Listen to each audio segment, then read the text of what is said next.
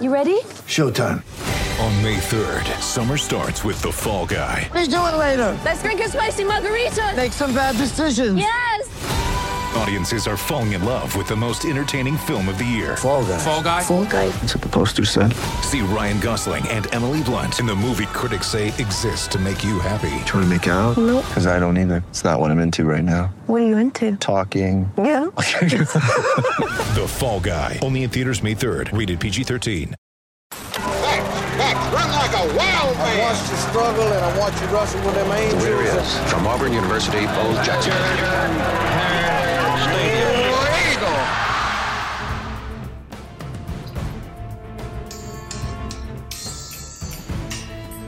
Your digital audio device is tuned in the Origin True podcast,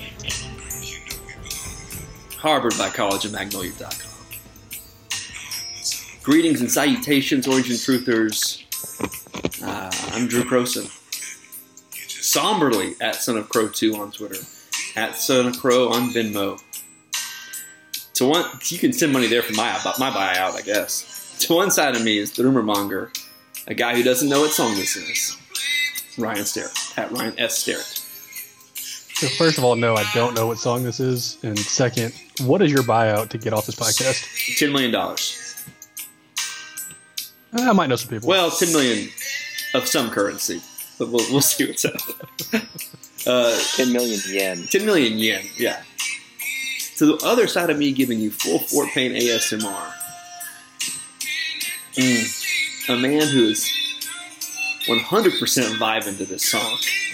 The AU Chief. I'm afraid the strain was more than he could bear. Mm. And also joining us, Mr. James Jones. Who's going to wish everybody nothing but the best. In the end of the road. That's right. We have come to the end of the road of the Gus Malzahn era at Auburn University. Eight Time to park the bus. eight years as the head coach of Auburn, and uh, three as the offensive coordinator. That's around eleven years wearing an Auburn visor or headset. I've been to more Auburn games in this era of Auburn football than any other. Ryan doesn't know. Remember a coach that besides Gus Malzahn. Yeah. Oh yeah, he's Gus has been a part of the the Auburn uh, mindset, Auburn ethos since I was 13, 12. Yeah. So Legitimately. All right. There are there, here. Put it this way: there are students who are freshmen at Auburn, right? Who were born in 2000. No, who were born in 2002. 2002, Oh God. right? Who, when Gus was Those are the freshmen we're recruiting. I just threw up. Yeah. who were, when Gus was hired, they were seven. But I thought Auburn uh, had happy trigger fingers about getting rid of people too fast. See, this is the the the media narrative that was started because of hiring, firing a guy who won a national championship two years prior after winning that national championship. Right. I, I wouldn't even say that. I think it goes back to trying to hire a new coach Yeah. before you'd fired the old one. Yeah, I, I think that's really when it. That's when the Auburn is super crazy, crazier than everybody else thing started. Um, and I don't think that's actually ever been true. I don't think we're any crazier than anybody else. I mean, look, I mean, we could have been courting a retired head coach before we fired our current head coach, and then him turn us down, and we still don't fire the current head coach. But you know, Bro, you talk about That's true. You That's exactly the- stealing the, headlines. Even that's exactly here, the school that I was going to use as an example of. You, you think our uh, our backroom dealings at Auburn are crazy? They're- the only reason why University of Texas does not have a new head coach is because of its backroom dealings being too crazy. Right. Their booster culture is more toxic than anybody else's, and so nobody wants to be there. So is the one across the state. It took a guy named Nick Saban to uh, get it under control, It- um, and it lock also- it away. Oh, across it our also state. took yeah, Yes.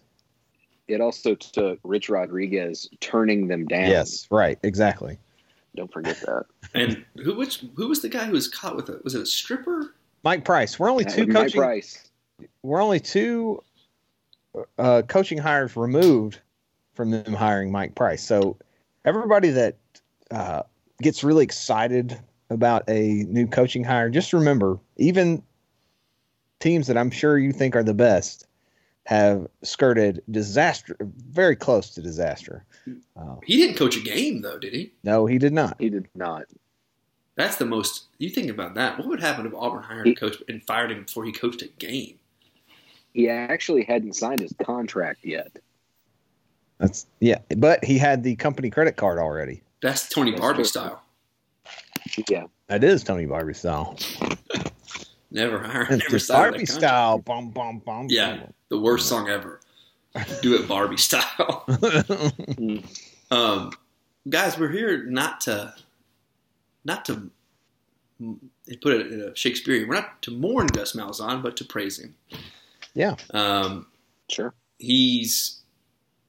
I, I saw here's some BS I saw on Twitter, and that this is the time of the year where you're going to see a lot of BS on Twitter, and I and a coaching firing at Auburn is going to bring out some of the dumbest Mm. parts of Auburn Twitter.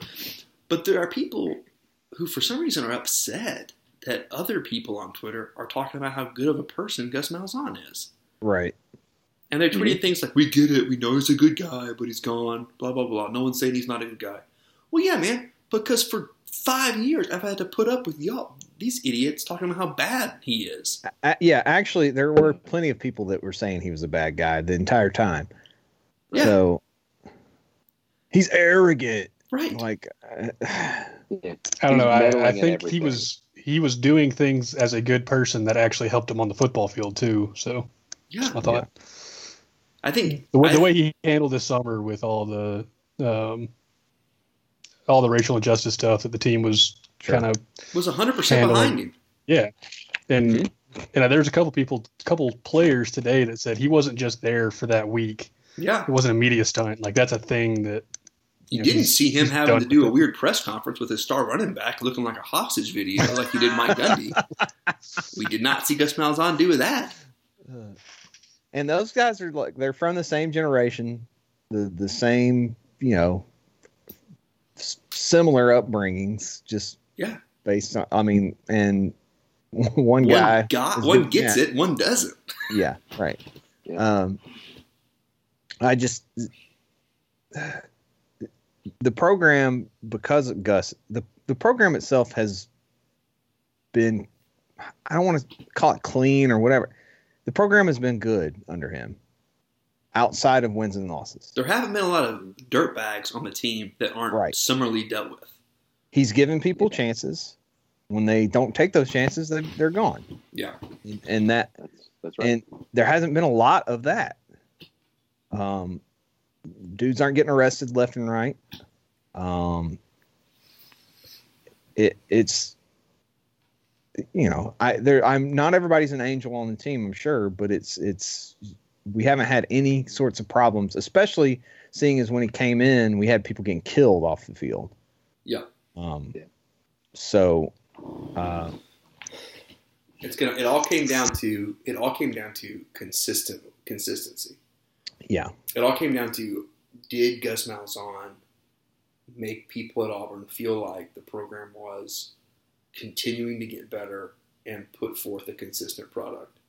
I was never embarrassed that he was our head coach. Exactly. And I, I know there's people that were, but I think that's because their priorities are in the wrong place. And and I care about wins and losses too. Uh, James's uh, parlay just missed. Uh, no, I get yeah. The, I I got the Steelers plus three. It's okay. Oh. The, okay. we're we're all right. We're all right. the important things. Yeah. This Uh, the I think I think the we we kind of hit the nail on the head on this podcast like twenty times about Gus, where it's like if you think uh, he's missed what he's missed on is offensive line recruiting and Yeah. doing things that he used to do, and I'd making say calls that he used to make. I'd say Mhm. quarterback. Uh, th- this is what I told someone earlier today. Someone that is an Auburn fan, but doesn't really follow it. Maybe reads a message board here or there, but doesn't follow it that hard. They they were saying just the uh, boilerplate things people say that don't like Gus, and uh, I, I I said I think the only things the the things that led the there are two things that led to his downfall. One is hiring Herb Hand as his offensive line coach. I think that and I, I we've been pounding on that for a while here on the pod. But the other is being a, little bit of a spotty record when it comes to uh, quarterback evaluation, especially high school quarterback evaluation. Um, What's that thing you always say around it? Coaching is, is acquisition, development, and deployment. Talent acquisition, talent development, and talent deployment. And you know, my my thing was always that Gus was an elite when he when he came to Auburn. We thought he was elite at talent deployment. Deployment, yes. Uh, being able to take however many athletes he had and turning Chris Todd into setting Auburn's passing yeah. touchdown record. Right. Um, taking you know, obviously an an incredible athlete in Cam Newton and turning him into 14 wins. Uh, yeah, which and the know, first pick in the NFL draft. That's exactly right, and a, and a and a competent NFL quarterback, um, and, an MVP. I mean. Yeah, absolutely. Um, um and, and uh, beyond that, Nick Marshall taking a defensive back sure. and turning him to the best yeah. quarterback in the country that the year. Best quarterback to never win a Heisman at Auburn. Ryan. Arguing. Not now. Okay, Ryan. at the very least, not, the fact that that's an right argument, now, the fact that that is an argument that can be made. A bad one. Okay, it speaks to Gus. a bad one, but yes, true because the the actual best quarterback never won a, uh, a Heisman at Auburn was a five star out of Taylorsville, Mississippi. Yeah, right. Uh, whereas Nick Marshall was a I, I want to say he was a four star DB, but it, it, as a transfer, he was a three star because his interception total scared everybody off uh, in in junior college. He was and also a four. He was a higher player. rated basketball recruit than football yeah. recruit. Right, and and to be able to turn that into, you know, 13 seconds shy of a national title, yeah, uh, that says something. So talent deployment was at least not in nothing we worried about in in the early times. and talent acquisition, I don't think really, you know, we have our our issues on the on each line, but in the grand scheme of things, talent acquisition has been good enough. I, I think I I think that goes though to to what I was saying is that the issue was not the acquisition, it was the evaluation.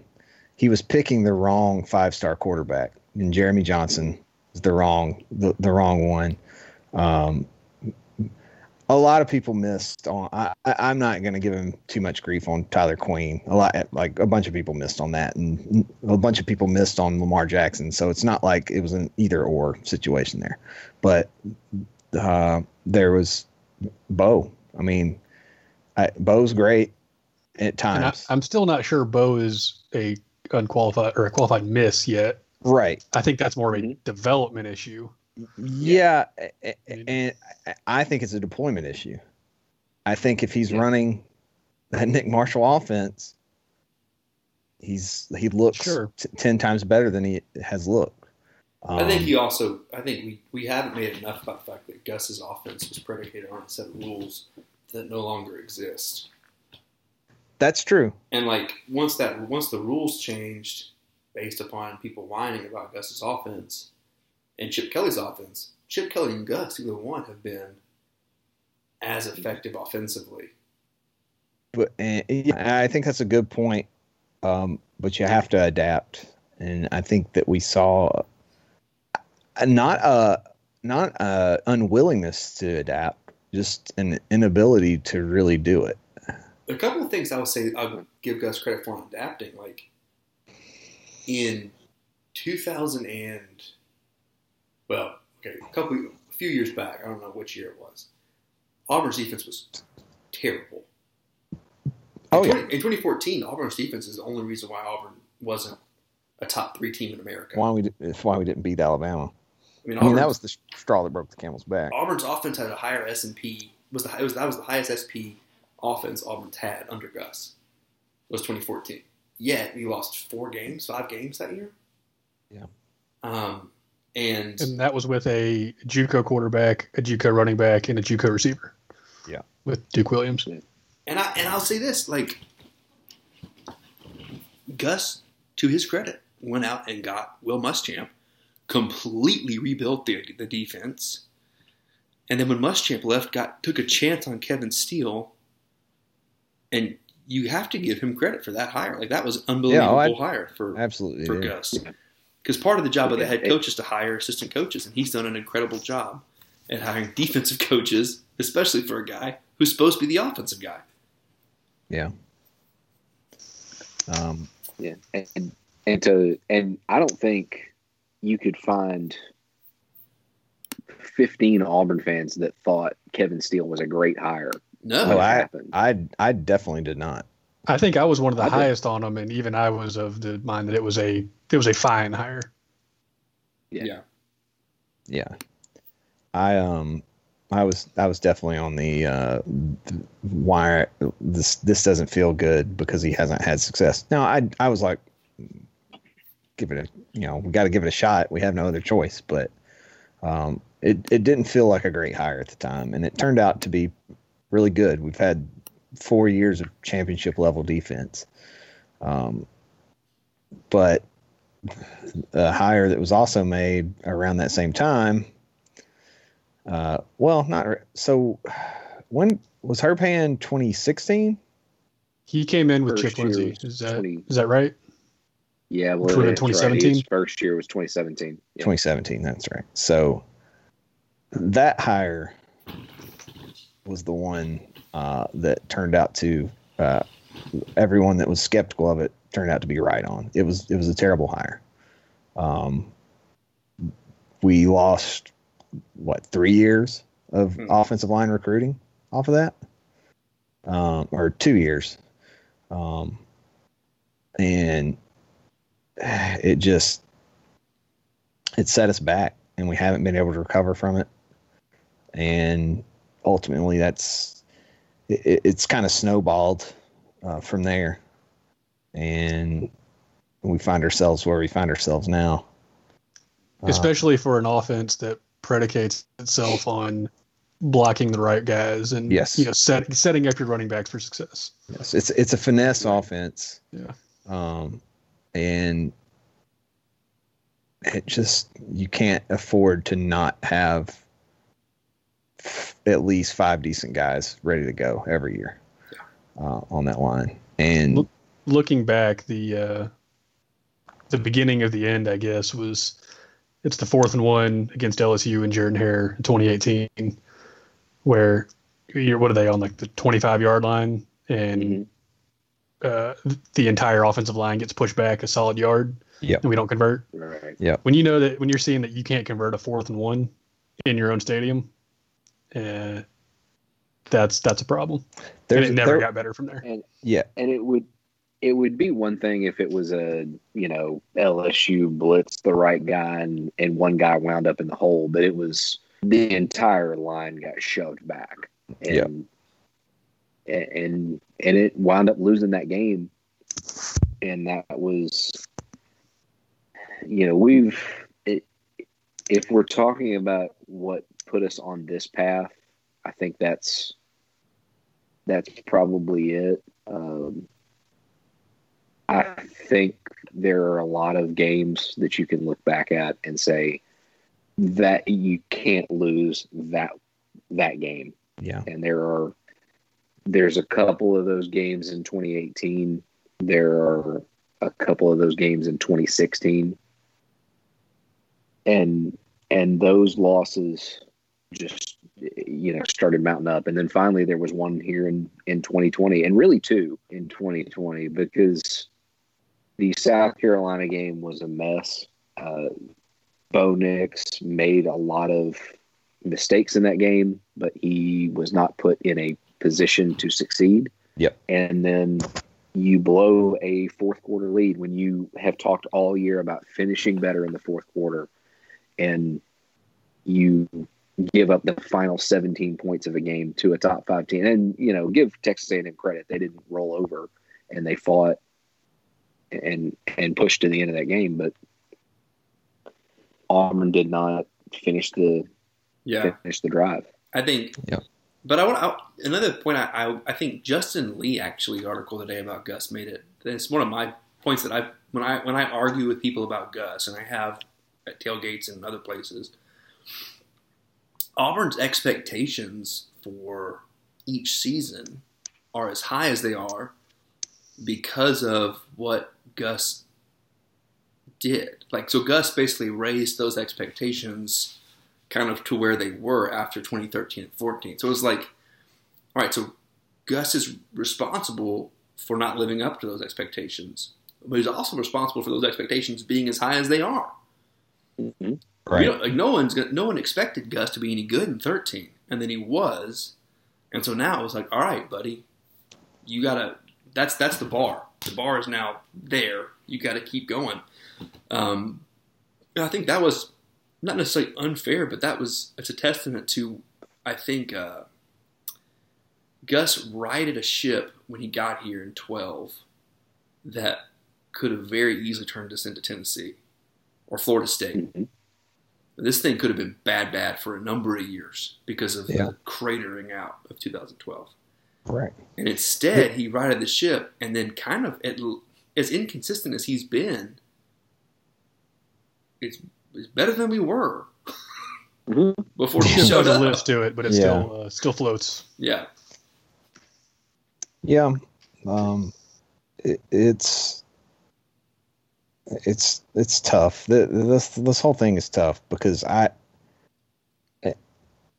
I don't know if I've admitted it on air. I I I thought this I've been done. It's this has been over for me since about 20 since 2018.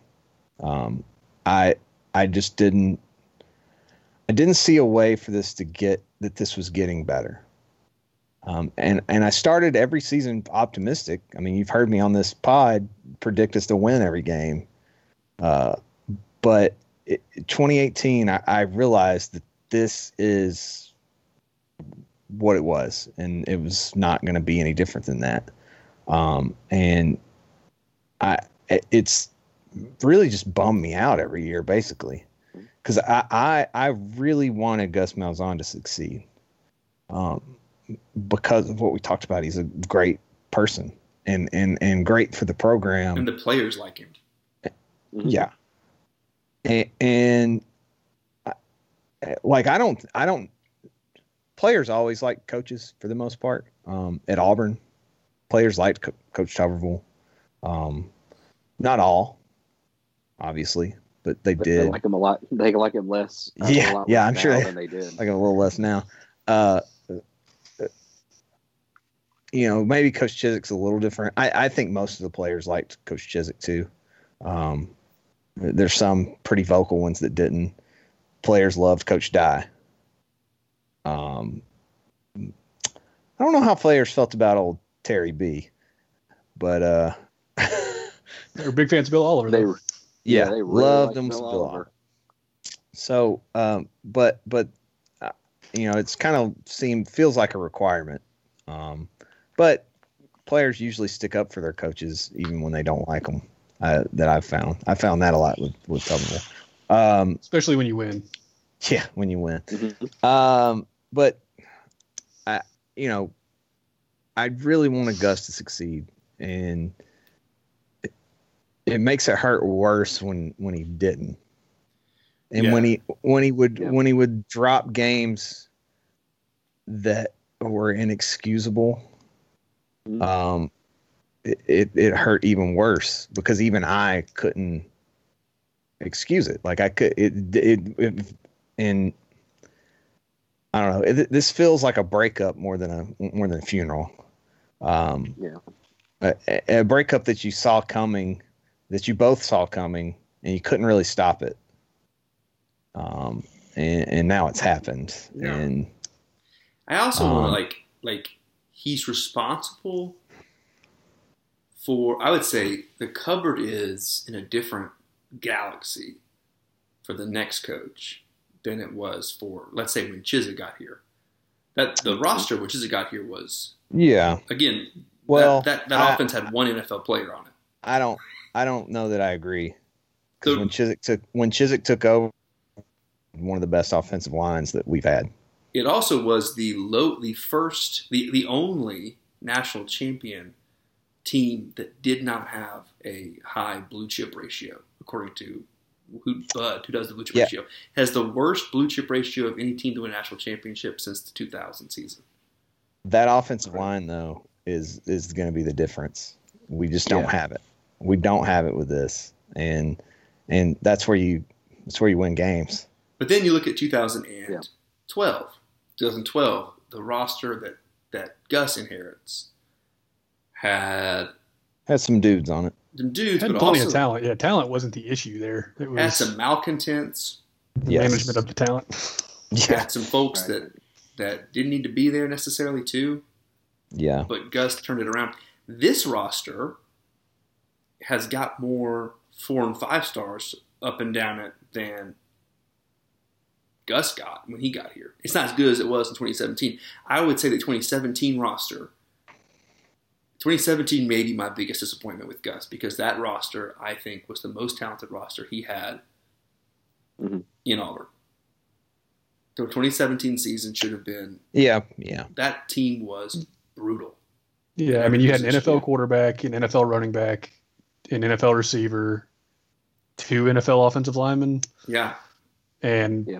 Are you know close to one of the best you've ever had. yeah. Um, I mean, Derrick Brown wasn't the best defensive lineman on that team.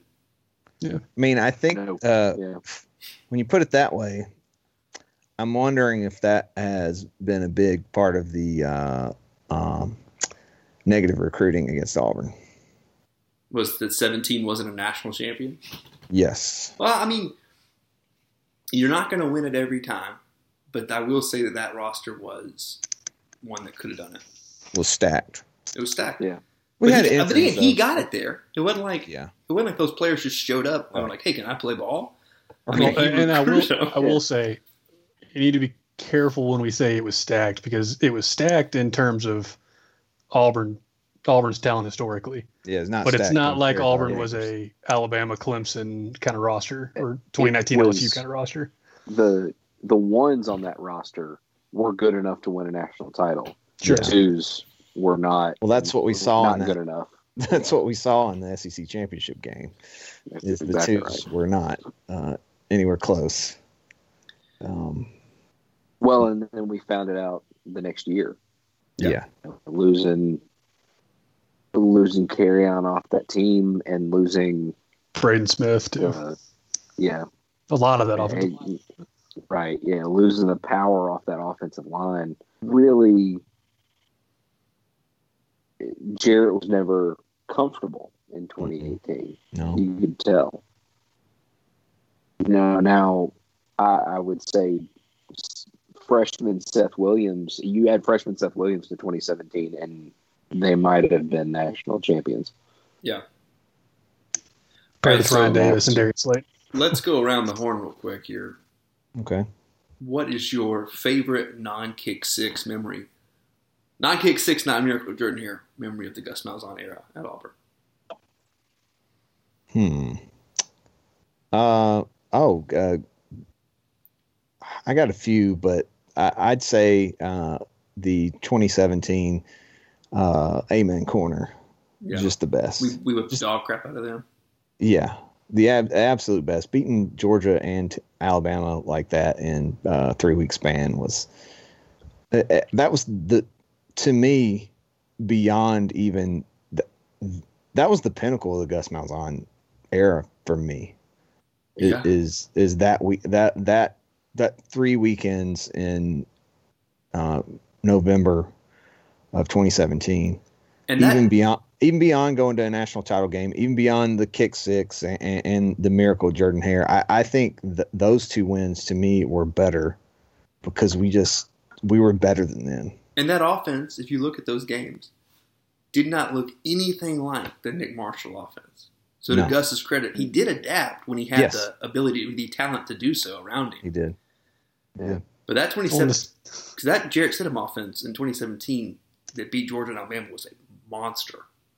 Yep. And, and the sad like thing Georgia. is, going into those three weeks, we were already having conversations of, oh man, if he loses to these two top four teams, is it time to move on? yeah, oh yeah, he was on the hot seat. Well, at the at that point, we were only two years removed from a losing conference record. So, Sure. yeah, um, But I mean, so if you go eight and four in 2017, it's not impossible because he would have been closer to the end of a deal. It's a small buyout. Oh, he'd have been Uh, gone. And uh, I think at he's that gone. point, I think he goes to Arkansas. Yeah, Yeah, yeah, I think you're right. Um, yeah, for sure. Um, all right, Ryan, what's your favorite?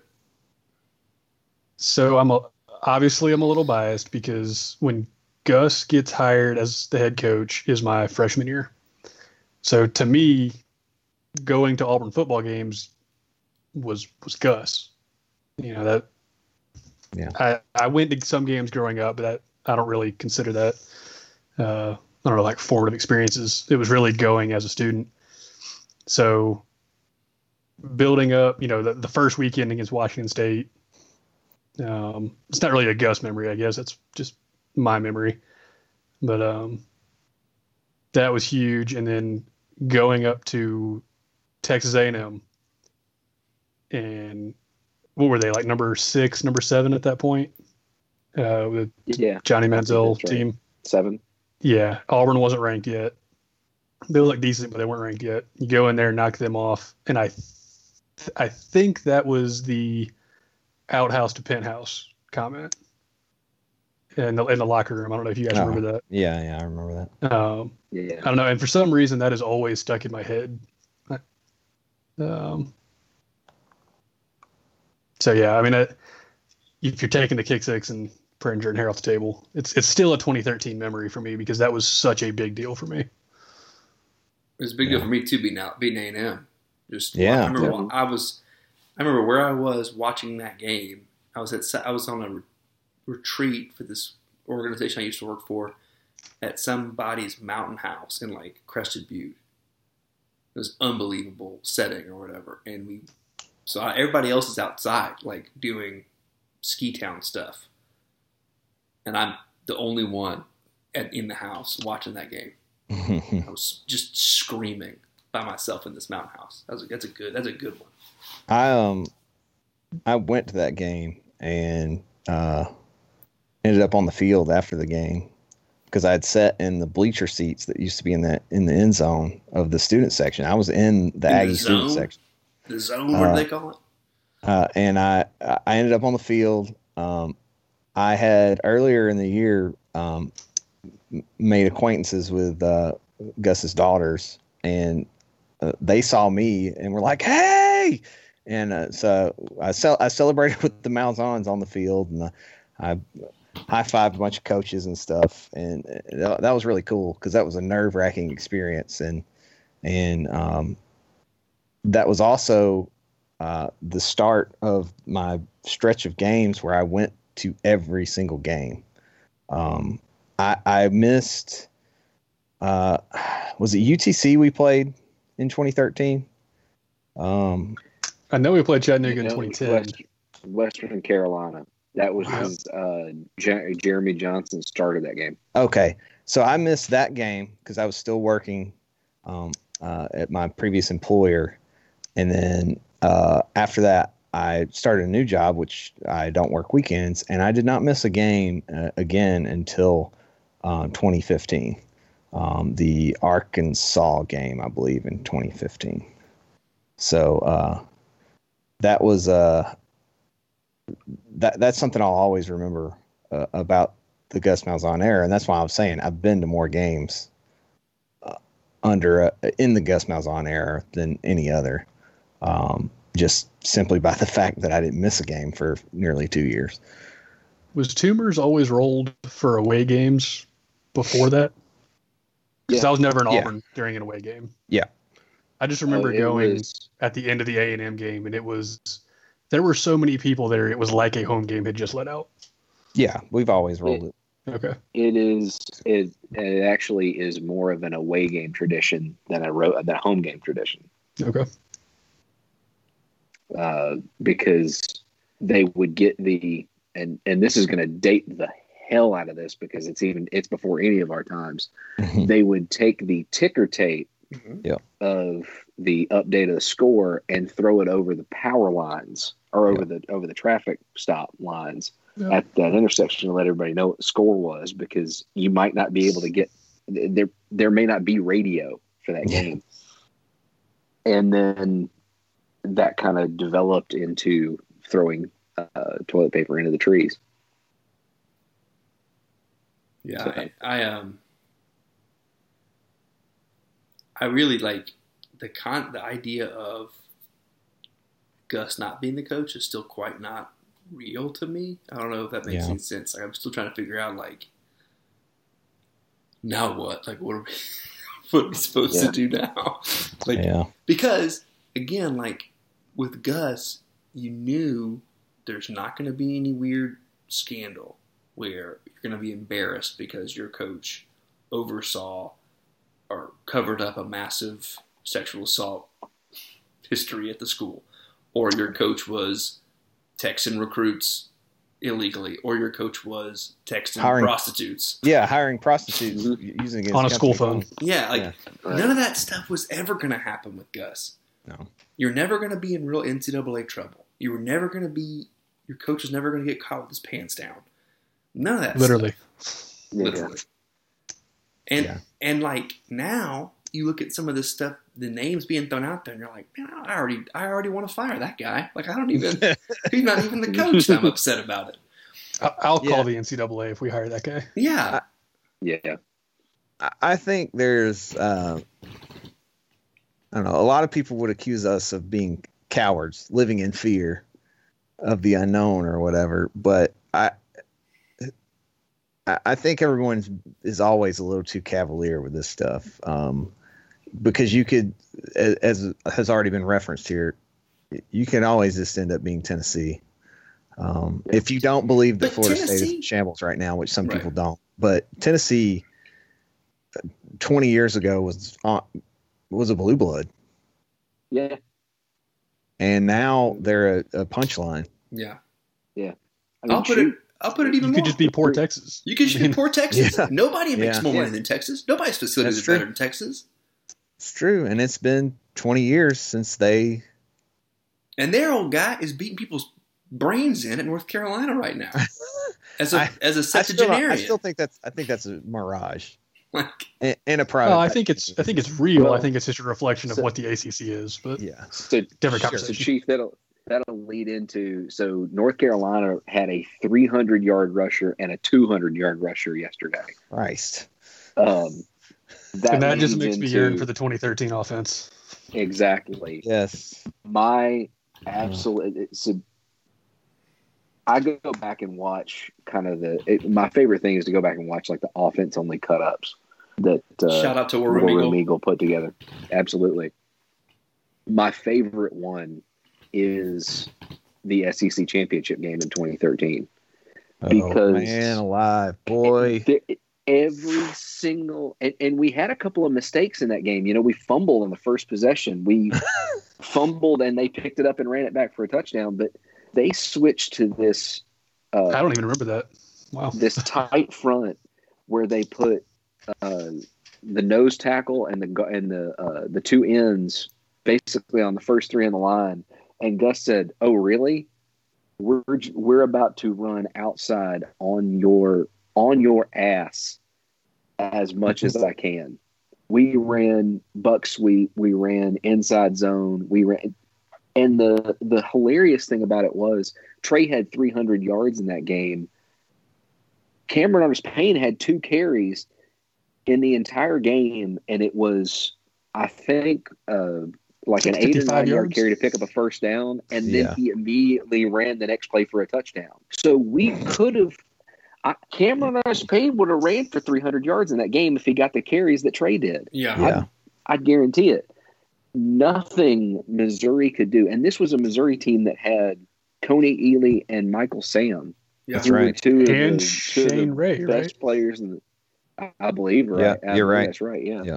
Uh, so that was a very talented defense, and we did everything we wanted to them. Trey ran for 300. Uh, Nick Marshall. Nick ran Marshall for ran another 16 for 101. Corey Grant Yeah. five for 65. Ricardo Louis three for 43. Cameron Artis Payne two for 36. I, I've never Yeah. that that's the most fun full season of Auburn football that has ever existed. I think even more fun than 2010. Because your expectations in 2013 were zero.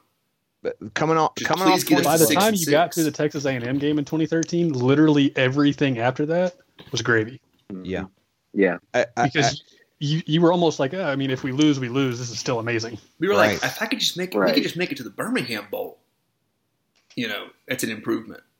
yeah. Oh, I- and I- I, go to ahead. me, the moment was the uh, one of my favorites was the pick six by by Therezie against Ole Miss Oh yeah, because I mean we were we were sweating the Ole Yeah. Miss game coming in and it was a night you know that was that was the classic night game Jordan Hare this is you know this is an, an Ole Miss team that a lot of people expected to win that football game when the season when the season started when you when This is year everybody two looked at the of Freeze, schedule I was right? like oh there's uh yeah I believe that's right yeah that's right because it was Dr. Bo that threw that pick and he threw it he, he wanted to hit Laquan Treadwell yeah.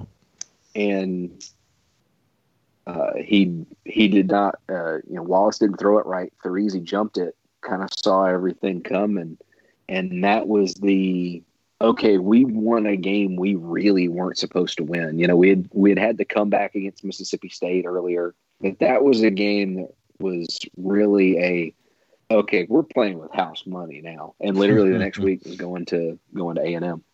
Yeah.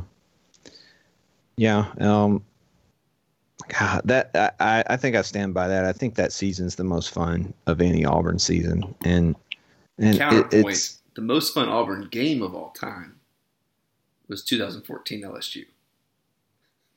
well. Here's That the game thing. was an absolute blast Here's the from thing. the time the kickoff happened to the end of the game. That was it. James James and I became friends that game, uh, but uh, I don't remember uh, so much of that. So I cannot uh, I cannot go with you there uh, simply because I don't have enough information to. Uh, The to go with you. 2014 LSU game was my first game back in Auburn Oh, yeah. for a game. Well, no, I went to 2010. I went to a game in 2020, 2010. I did not go to a game, and I went to the L- the A and M game in 2012. And the next game I attended was 2014 LSU, and so it was like, all right, the last time I came to this place was the worst game ever. 2012 A and M, and 2014 LSU, man, that's the one that I go back and watch the War Room Eagle cut ups of. Because it's just, it's like watching, I don't know, like a beautiful symphony or like watching a sweet concert. like. Michelangelo painting Yeah. the Sistine Chapel. It's just Nick Marshall in a fully operational Gus Malzahn Yeah, offense. yeah. I um yeah. I've got one more game for you. Uh, 2016 Arkansas. Oh yeah, The That just so just the do- that's a snuff oh film, my right? god. Huh? Yeah. That's, I was going to do a top three, and it was the Therezie pick six and that Ole Miss game where we really, because that was the game we figured out. Oh wait, Nick Marshall and Zone Read is is something else. Yeah. Um, and then 2013 Missouri is is, my number one, but the other one was 2016 Arkansas because all of the buildup between Gus and Bert and and with pulling and, and them pulling that game out of their rear ends the year Yeah. before Fifteen. because we dropped about 20 passes in that game in 2015 and he played it like it was his flipping Super Bowl. Yeah. So a- a- as much as I hated him going into that game, I hated it even more after it. Mhm. And Gus did not forget that. we score on literally our first snap of that game, and we never stopped. Didn't we go for two? Am I remembering? No, no, we it was that was back it when we all- were still doing the swinging gate every. That I came out in went for- 2014, if I remember correctly. For some reason, I thought we went for two after that Eli Stove touchdown, just as like, well, let's get up eight nothing. No, because the we actually ran for more so- yards than we did against Missouri in this 2016 Arkansas game. 632, or sorry, that's total rushing yards. Uh, rushing yards is 543 rushing yards, and nobody ran for more than 200. So so the th- the the thing about this game is that um I There were no misses. think I think I've, Everything worked. I've talked about on the pod before how I used to be uh, uh, very superstitious about the Arkansas game um, due to what Arkansas did to us while I was in school. The hog hex. And so, yes, I had my own hog hex, and I would not go um, to see us play. I I did go in, um, Yeah, thirteen up to Fayetteville and saw us beat there, and I still was not. Uh, I was not not over it. I was afraid to go, and it was that 16 game where uh, our our buddy Golson looked at me. He's like, "Well, I think it's over now, right? You can come to these games." I was like, "Yeah, I guess so." Good God. Um, 2019 uh, Mississippi State was fun. Yeah, uh, yeah. Kind of. that was it, you could uh, between the the Oregon game earlier that season, and I, you know, I remember walking out of AT and T Stadium, staring up at the heavens and screaming at the top of my lungs, "Bo, expletive, deleted, Nix." Uh, and then Boy, how we things won have a couple of non. I know. Bo- uh, I think we're saying the same thing. non-conference- yeah. Hey, truly, the, the three words are there. Uh, they may be in different order, but but you know, win a couple of non-conference games, and then that Mississippi State game happened, and it was just it, you could not have if you told me he was about to win the Heisman as a freshman, I'd have believed you. Yeah. Yeah. Hmm. I, I will say that he is Bo versus Mississippi State is kind of the uh, the Nick Marshall versus Tennessee thing, where it's like I don't know what the deal is, but he hates this team. Like that, like that. Uh, the move he put on that defensive lineman like, in- for his in his touchdown run is unbelievable. I thought he was going to Allen Iverson step over him. at one point. It was horrible. Yeah. I, I I also uh, I'd like to uh, submit uh, LSU from this year as one of the best games I've ever been to Oh yeah. Because it Unfortunately, you're one of the few people that were there. right. I was Yeah. actually I actually got to go. So that was the the big uh, part of it. But just how good we looked and how it's one of the more fun games I've been to. Um, and it, it's these highs I think that make what happened today hurt for some of us I think there's plenty of people good was so good. Yeah, there's plenty of people just tap dancing all over his grave before the dirt's even thrown on it. But I, it, for me, it it it, it hurts. It's Because his tough. floor is five losses. Yeah, but that's unacceptable. I know. I mean, that's the not- that's the floor.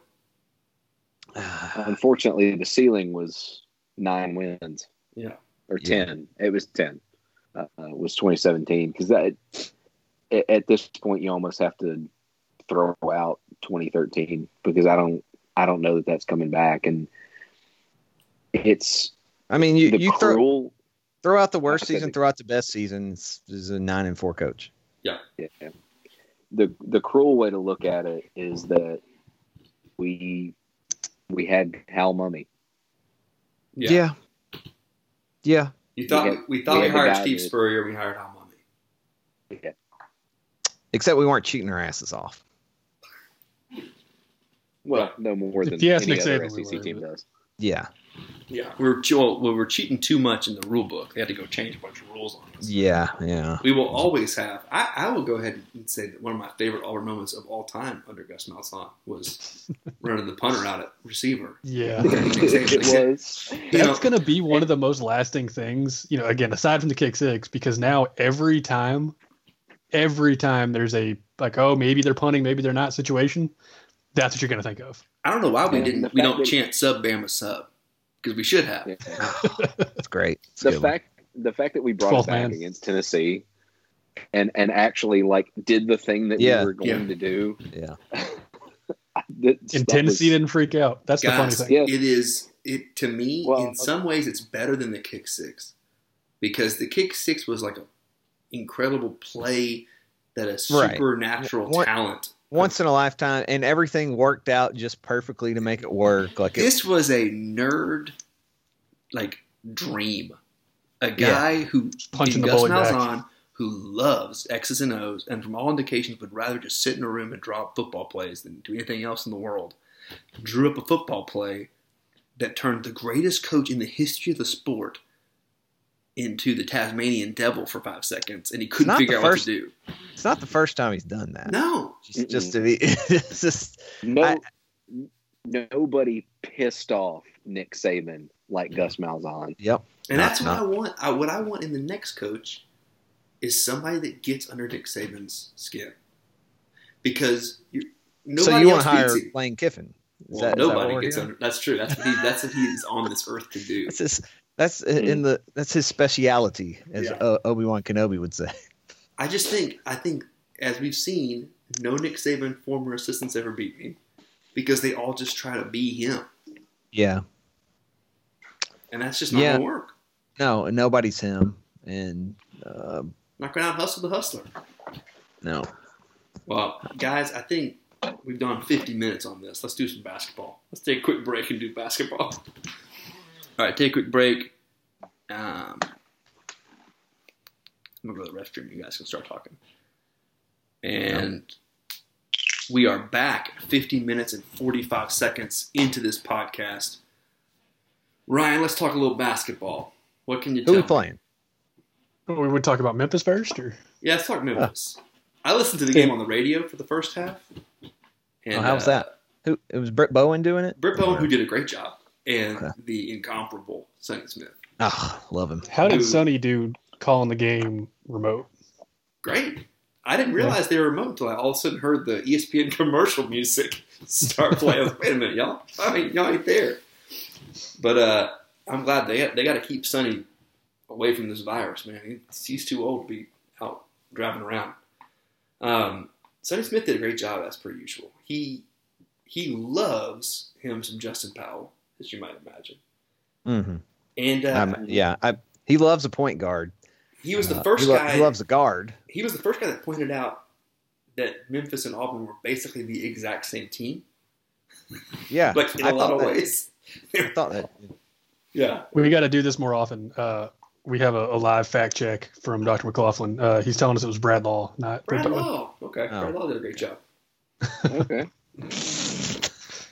Thanks, Doctor McClough. Thanks, Will. All If you want to get on he talk didn't, uh, basketball, you can. I guess he didn't say his name enough. yeah, So that there's a there's one complaint, and uh, put that in the suggestion box.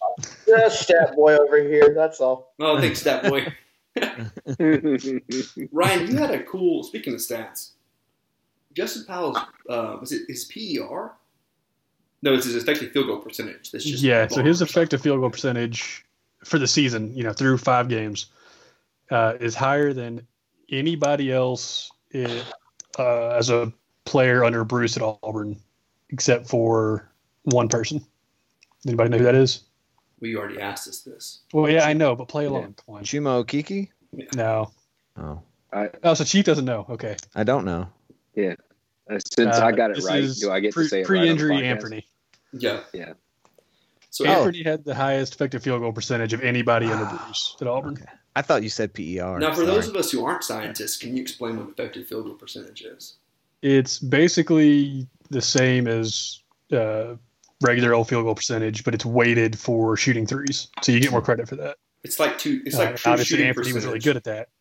What's that? It's a little bit like true shooting percentage, but different in a couple of ways. But yeah, The only difference is, and I'm getting them backwards right now, but one of them includes free throw percentage and the other does not. I think I think that- I think that's TSP true. and, And, uh, free throws. Yeah. Apparently, if you play for Auburn, uh, whatever includes free throw percentage is going to hurt you. So Yep. Uh, yeah, yeah.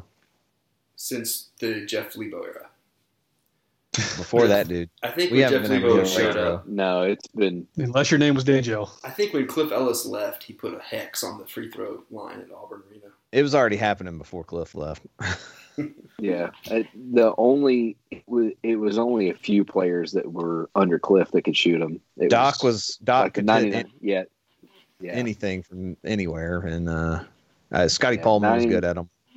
99 and 2000 if it wasn't doc headed to the line or or, or opie i was i was Yeah. worried Yeah. Will, give us your take on the Auburn Memphis game. Big win for Auburn basketball, just because this Memphis team. Um, I, I think Memphis last year is kind of what Auburn is this year. They had an outstanding recruiting class, and now those guys are a year older, or at least a lot of them, and they stayed. And for this Auburn team to um, go into go in and, and knock this team off, yes, there's a lot of talk about Penny Hardaway is a great recruiter and not a great coach. I, I I can see those arguments. He can get the talent there, but um, I think it's a great win. I think it was a great coaching job from Bruce Pearl yesterday. Yeah, I Um, think so too. That was, you know, it was two very young, very talented teams, and it came down to who was going to outcoach the other one. And I mean, I would take Bruce over Penny any day of the week, but it definitely showed up yesterday. Well, The 'cause number- it's not like everything was clicking for Auburn either. I mean, No. there was plenty of struggles, plenty of things that weren't right. We came out and looked much better after halftime, and, and the single biggest adjustment I saw, and it was immediate from the very first time we brought the ball up, is somebody pulled Justin Powell aside and said, "Let the defender collapse down on you before you pass the ball." And well, he didn't have any turnovers in the in the backcourt after that, um, uh, which uh, and, and didn't get trapped down there. He just let the guy come to him and then passed it to Thor, and then we got it up the floor. Yeah. Um, That's one of those things that's that's already on tape. That as somebody, you know, I'm not a huge X's and, X's and O's person for basketball, but even I've seen we really struggle if you double whoever's bringing the ball to the court. Oh, just until I mean, Sharife whether is it's Turbo, back- even yeah, even Powell struggled with that some. Until uh, Sharife is cleared, uh, look for everyone to pressure us, uh, and and it all because it only takes teams two. with the talent. Like you know, Memphis is uh, Memphis is as talented as a lot of SEC teams. I mean, So uh, USA do did it to us too. I mean, that? every, every everyone we've played has done it to us. USA did it as well. They they Yeah. pressured, they pressured. Uh, able to break say Yeah. eyes on them. Um, and I think that's why we've seen a lot of non guards bring the ball up the court. Uh, you know, Jaylin's done it some, Thor's done it some. Um, and at the very least, it's like, well, if they get trapped by some guards, they can see over them to, to pass out of it. right. So the first half yesterday, uh, Justin Powell and, and Turbo each had four turnovers in the first half. They only had one each in the second half, so they definitely got a lot better. And you know, not only JT Thor, Jaylin Williams was helping, you know, with bringing the ball up. He had Um, eight assists. Yeah, he's uh he's had quite the quite the stat line uh, in his first few starts. But one thing I want to mention because we don't talk about this guy a lot, but he's really been a spark plug for this team when he's played, and that's Javon Franklin. Yeah. He came in and he really gave this team a lift yesterday. There was a Yeah. point like seven minutes left in the first half. We were down eight, and I remember the color commentators like, "Man, really Auburn has got to really just try to hang on here because it kind of like it was going to get away from a little bit." And Franklin came in. He got a couple offensive rebounds, a putback. Next thing you know, Auburn's back in this ball game, and they took the lead momentarily before halftime. And so, um, you know, we, you know, Franklin's kind of the forgotten guy that's not in the rotation, but he keeps doing what he's been doing, he's going to find some minutes for sure. Yeah. Yeah. I'll, I'm going to throw some uh, throw some numbers out out there for Javon Franklin. He is third on the team in offensive rating, first in the team in defensive rating. Um, let's see his effective field goal percentage. He's actually tied for Justin Powell. He hasn't shot the ball a ton, but All right. um, you can see in points per forty. Uh, not not great in scoring a ton, but he's got the highest rebounds per forty or rebounds per minute, however you want to look at that. Um, yeah, I mean he he's been good every time he's been on the court. And the thing about rebounds, that's I would say the tough Auburn has been a ferocious rebounding team in every game this year, but against Memphis, finally played a team that could rebound, Yeah. like an actual rebounding team. And Auburn still looked pretty good. Like I think Memphis, I think Memphis out rebounded us. Yeah. Memphis was insane on the offensive glass. and Yes. I will say those numbers are so many second shot by one by one possession, Yeah.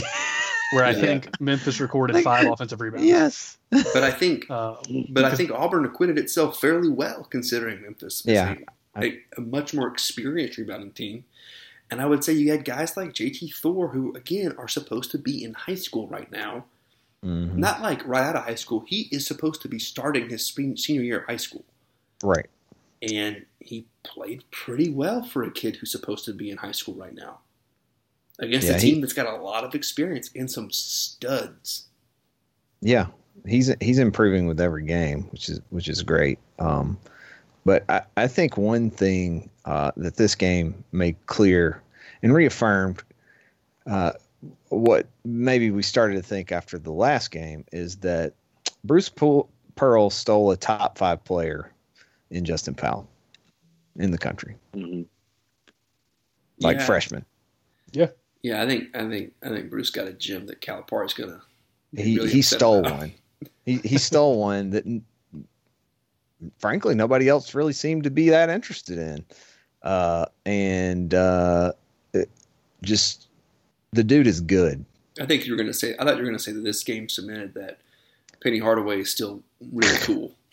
Yeah, well, he was really cool when I was a kid, and he's still really cool. uh, no, he because uh, you know after the USA game, it was kind of like, wow, that was really great. It was only USA, but then he came out here and did it again. So uh, uh, against a very good team. So um, he may have Yeah. had a better game. I think he had a better game against Memphis. I think he did. I think he was defensively better in this Yeah. game. Um, When your point guard has scored- 26 points and eight rebounds, uh, Yeah. it's a pretty good night. crazy. and, And he no fouls scored either. the first. He scored the first eleven. Yeah. So Yeah. this was more of a. I would say uh, early in the game that that re- that game really could have gotten away from us if not for. for Yeah, that wasn't that wasn't uh, 26 points where he's just kind of packing it on as the game Right. goes on. That was he had to be the guy right out of Yeah. the gate, and he was.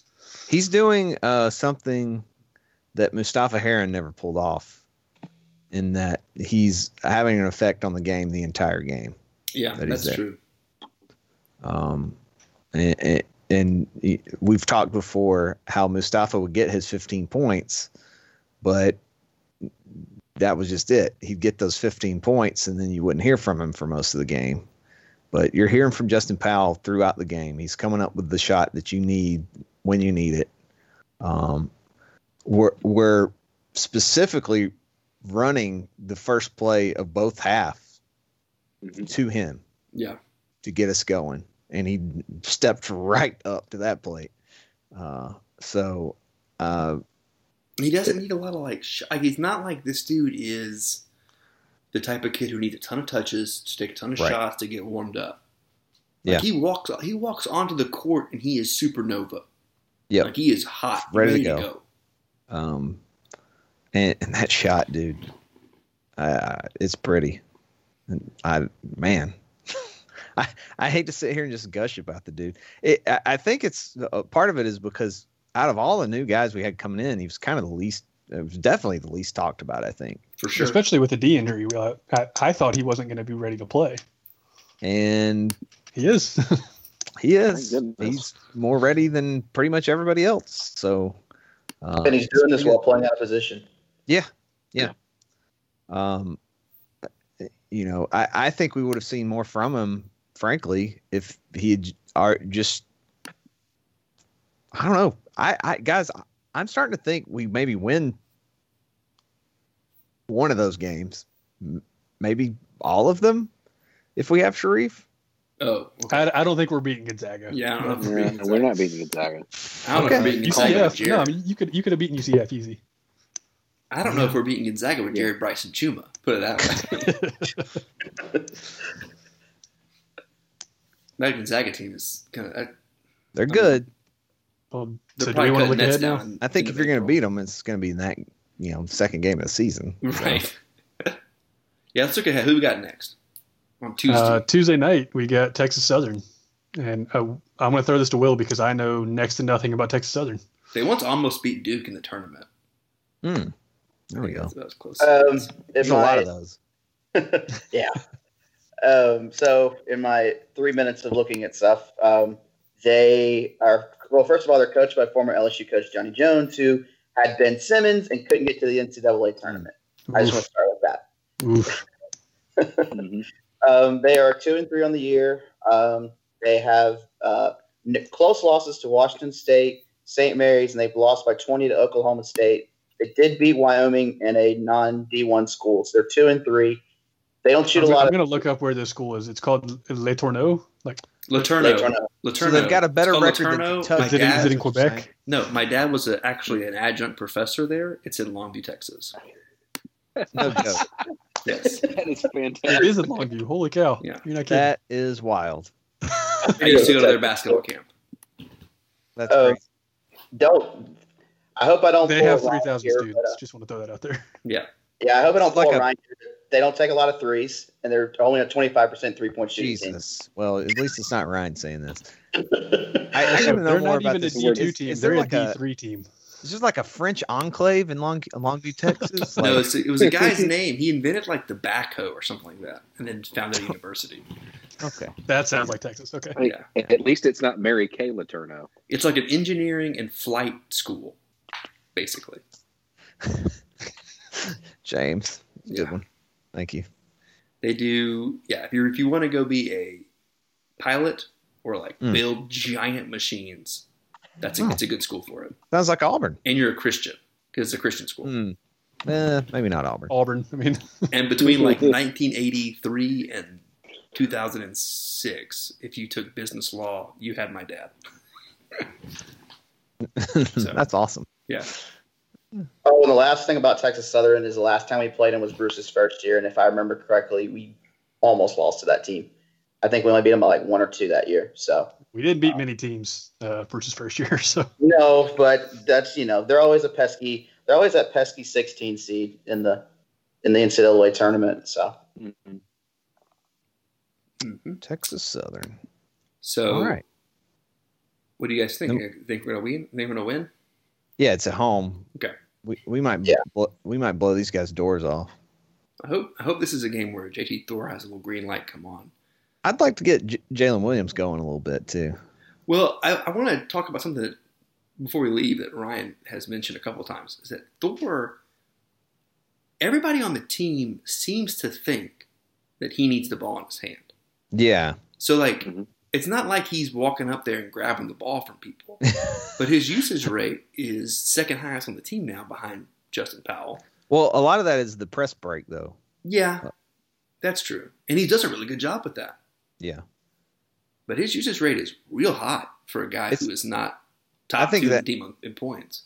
That that can almost totally be attributed to the press break because he, he is he's the second guy. He he inbounds it and then he's the guy that gets the ball when um, they trap us, which they do almost every time or, or attempt to. So um, he's he's almost like a secondary point guard. That those those dudes are a point guard together. It's Yeah, like, like a two a ten two two man point guard. one guy's a shooting guard, the other guy's six foot ten. also, maybe a shooting guard. Yeah, he's six foot ten and Yeah. and built like a baby giraffe. Uh, I just want to see him dunk from uh, the free throw line on somebody at some point. Yeah, he looks like Slender Man. well, he, I don't know. He's a little. A little Adam Silver melon. is a little paler than Yeah, than JT Thor. so uh, I thought Javon Franklin was going to do that yesterday, dunk from the three throw line. That Oh, one- yeah. yeah, tried. yeah. Yeah.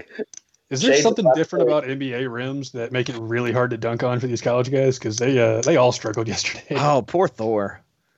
Got hung up. yeah. They got there's a microphone in them, but I don't think there's anything different otherwise. well, guys, uh, I think we did a really good job today. We'll go Do ahead we and have another- five stars on this podcast. Do we have another game? Isn't there? Another Yeah, Another we have Troy on Saturday. Saturday. I'm going to that one. the fighting Chip Lindsay's? Mm, So you're going to that? For now. Chip Lindsay almost beat Coastal. Yeah, that doesn't matter. Yeah, Yeah. Horseshoes and hand grenades, Ryan. Yeah. and slow dancing. Uh, yeah, the the uh, Troy is a little better than Texas Southern, I think. Right. Uh, let's see. Eh, Actually, I thought no. they were- Troy is uh, sitting at 292 in KenPom Oh, right now. never- They're uh, never they're real bad. Never mind. Yeah. I, I'll tell you everything I know about Troy basketball. Wait, I'm not going to that the one. record for Ryan's going to that one. You're going to App State. I'm going to App State. Yeah, What James. James is right. Yeah, sorry. Sorry, James. Ev- everything I know about Troy basketball is that they hold the record for points scored in a single game Yep. because they played DeVry. And if you have not seen that episode of Dorktown, it is absolutely phenomenal. It is so good. Because Wow. back then Troy was running like run and gun, take as many threes as you can, and they played against Oh yeah, a school that doesn't exist. the well, this is like Georgia Tech Auburn- playing Cumberland. Yeah. The Auburn like record Greenville for points. Yeah, the Auburn record for points in a game came from that same season against Troy. Uh, I want to say that was a Wesley Person team that beat Troy like one forty something to one eleven or something like that. Because Troy's offense was, or Troy's defense was, we don't play defense. We let you shoot twos, and then Well, we go sounds down like- and shoot threes. It sounds like our defense was we don't play defense. in Well, game. yeah, because they, they shot a three pointer. Whoever had the ball and they crossed half court shot it, and then they ran back and got the ball back out of the rim and ran over there and shot it again. That's uh that's the uh that's the offense my high school team was running a couple years ago. Uh, just everybody shoot a three. Yeah. Don't uh, like don't they their goal was to not have a possession last more than ten seconds. It was insane. yeah. All right, guys. 141, 116, by the way, 1991. That Troy game. There it James- is. guys, let's do it again next week, but let's not have a coach fired between now and then. Yeah. Um, Also, rest in peace, Charley Pride. Kiss and Andrew. Good morning, everybody. Bo knows. Maybe